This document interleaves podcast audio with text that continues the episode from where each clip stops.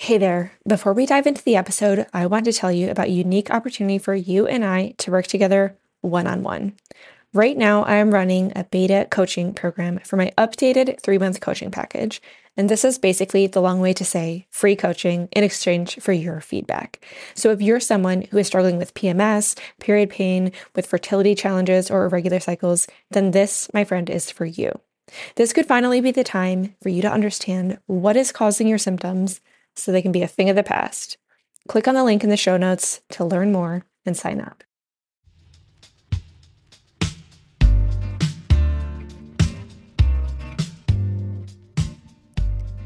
Welcome to I'm Hormonal, your source of information about women's hormone health and how to support your body naturally. I'm your host, Bridget Walton, and I'm a certified functional hormone specialist and menstrual cycle coach.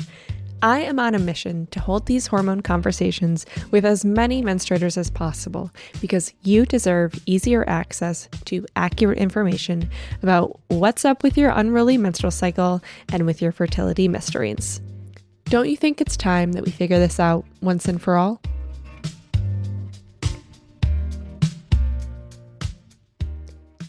On today's show, we are going to be talking about caffeine. I've had a couple of friends talk to me about this recently, some caffeine conversations, and I thought, what better opportunity than to share my thoughts and recommendations about caffeine with you here. So, if this is something you're wondering, you've seen articles or posts on social media about, hey, caffeine is good for you, caffeine is bad for you, XYZ, then that's what we're going to get into today. We'll talk, uh, we'll round out the episode with my recommendations for you so that you can take this practical tips and advice and see how it works for you. If this is your first time listening, then hello there. Welcome to I'm Hormonal. I'm glad that you found me. If you have been here before, then welcome back. As you may already know, I started this podcast because I think that we all deserve better access to information that will help us thrive and feel good in our bodies. So, my hope is that you're able to do that with the information I share with you today. Really quick, just remember that all the information I share with you today is for informational or educational purposes only. It shouldn't be used as a replacement for any one on one support from a certified practitioner. And that being said, if you would like some more specific feedback and support for your hormonal situation, then you can go over to bridgetwalton.com and we can connect there. Let's dive in, and I will just cut right to the chase because personally, for me, I try to limit and lower my caffeine intake unless I'm able to use it as a tool, right? Caffeine is a stimulant. You are perhaps aware that caffeine is found in a lot of beverages that we drink teas, coffees, lattes, matchas. Um, it is in some foods, right? So, coffee beans, uh, and when I say coffee beans, I actually mean cocoa beans. Um, so in chocolate. And then you can also get caffeine through some medications or other over the counter supplements and, and pre workouts. But again, so as a stimulant, caffeine is impacting your nervous system. The FDA here in the US advises that you don't consume over 400 milligrams per day of caffeine, that comes out to about four to five cups of coffee because there's just less than probably 100 milligrams of caffeine in each cup. Um, but, you know, the interesting thing too is that over 90% of American adults consume coffee every day, or rather, consume caffeine every day. That was a surprise to me. I think that really just goes to show how much a part of culture uh, caffeine consumption can be. Now, it's important to note that when it comes to caffeine, caffeine can impact different people in different ways, right? You probably have a friend who drinks one coffee in the afternoon and is up all night, or maybe you yourself, you feel like you can drink caffeine, you know, drink a, an espresso martini at 9 p.m. and have no problems falling asleep. There is somewhat of a um, I guess, genetic component, as well as just what is the health of your body and your body's ability to metabolize and process the caffeine. I want to make my recommendation, or I guess provide this information to you all on how caffeine can impact your hormones, specifically when it comes to your menstrual cycle. So I'll start just by kind of giving these parameters for maybe when caffeine would be acceptable to consume. So, if you're somebody who feels like you have balanced hormones, you feel energized and you feel good all day long, you're not needing caffeine essentially. And if you are getting great sleep, you have no problems falling asleep, you have no problems with getting up in the morning and feeling well rested, then I think that caffeine can be something that you can use, whether it's just you love the taste of coffee and that's a part of your social calendar or otherwise. But and you'll hear me mention this a couple of more times probably still. I think it's important to use caffeine as a tool for you. And instead of like, you know, letting it run you and, and decide for you when you're going to consume it, if you know what I mean. So, that being said, let me talk about how caffeine can impact some of your hormones. So, you may want to limit caffeine consumption if you're somebody who's experiencing high estrogen levels or estrogen excess, estrogen dominance. We talk about it in a couple of different ways, and there's nuances for each. But by and large, if you have higher levels of estrogen than desired, that can be problematic with caffeine because both caffeine and estrogen can require the same enzyme to do the metabolization of them. And so, you know, if your body is trying to metabolize both caffeine and estrogen, then it's probably not able to metabolize as much estrogen as you might want it to in order to have that proper hormone balance.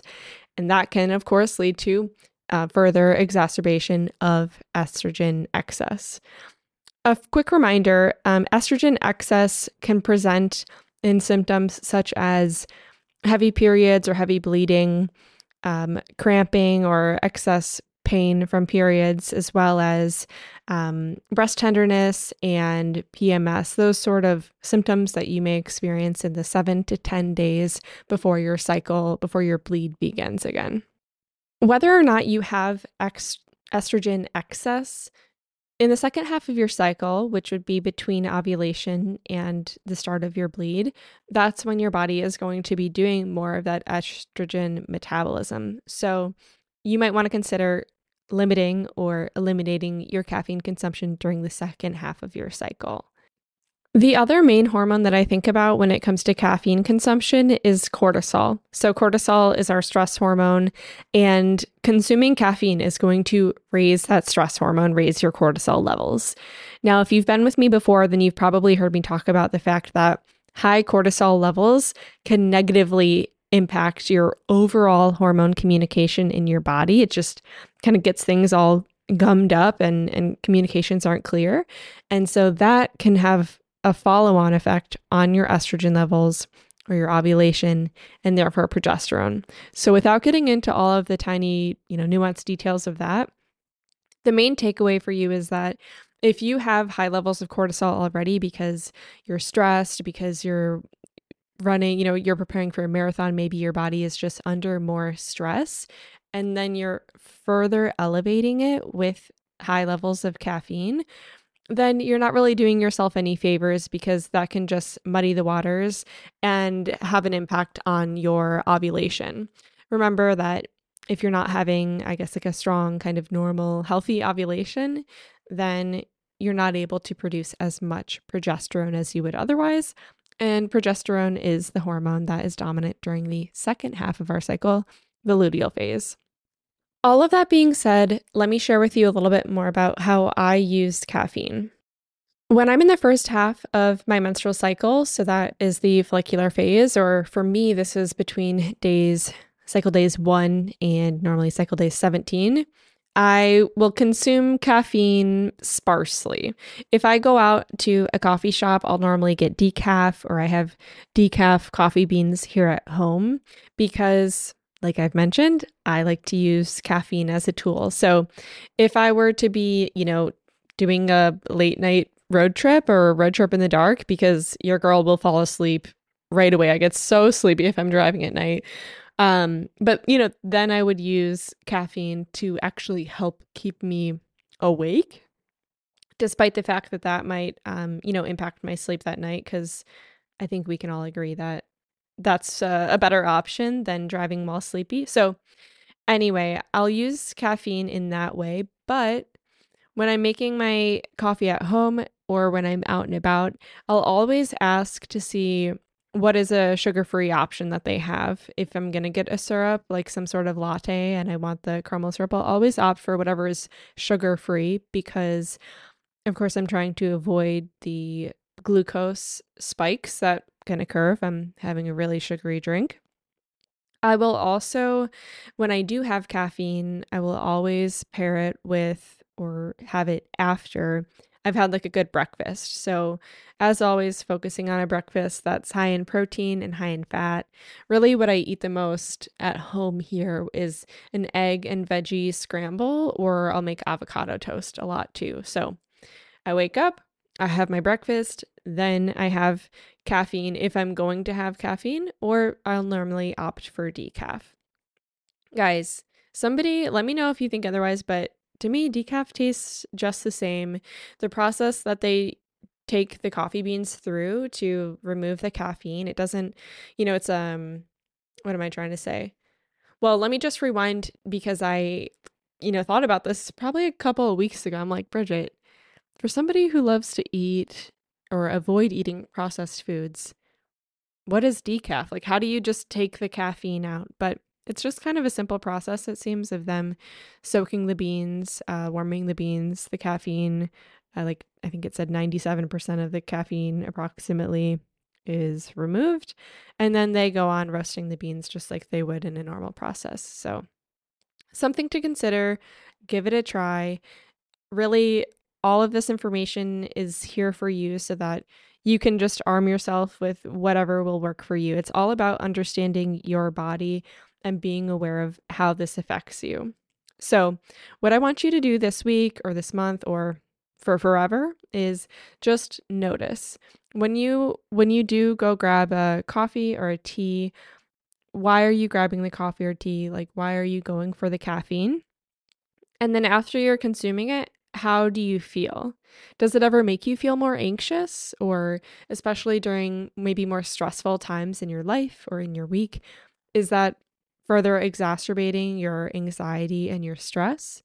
Because how can you change your caffeine intake in order to better support your overall mood, your overall day, life, and goals? So, I hope this was helpful for you today. Again, just to really sum it up in two sentences, my recommendation when it comes to caffeine would be if you have a healthy hormone balance, if you're feeling good in your body, you're feeling well rested, then consume caffeine in moderation, but in a way that is going to be helpful for you and advantageous for you. If you are working on improving your hormone health and you have imbalances, especially in estrogen, and in cortisol levels, then I think it's probably good to take a pause, take a beat, uh, opt for decaf in the meantime, and then once you have everything under control and your hormones are in a healthier way, then come back to the caffeine when it works for you. If you are someone who is just at the beginning of your journey trying to understand what your body's signals are telling you, then why don't you look into my free downloadable on the five common signs of hormone imbalance? It's a quick guide. It'll talk you through the five most common signs and what you can do about them, a little bit about what they mean. And then that's just a good jumping off point to go from there and really understand what's going on in your bod. You can get this link in the show notes, or you can just head over to bridgetwalton.com slash common signs. One final thing that I want to tell you about today is the Encinitas Health and Wellness Expo that's taking place on Saturday, February 10th, 2024. If you are in the Southern California area and you're available on February 10th, come on out to the Health and Wellness Expo. I will be there as an exhibitor and I would love to connect with you. If you can't make it there in person, then why don't you connect with me on Instagram at Bridget Walton. If you learned something new in this episode today, why don't you go ahead and share it with a friend? Don't forget to subscribe and you can rate or review to the podcast. Thank you so much to those of you who have done so already. I am so grateful for you listening and especially for those of you who have made it all the way to the end here. Thank you so much, and I'll see you again soon.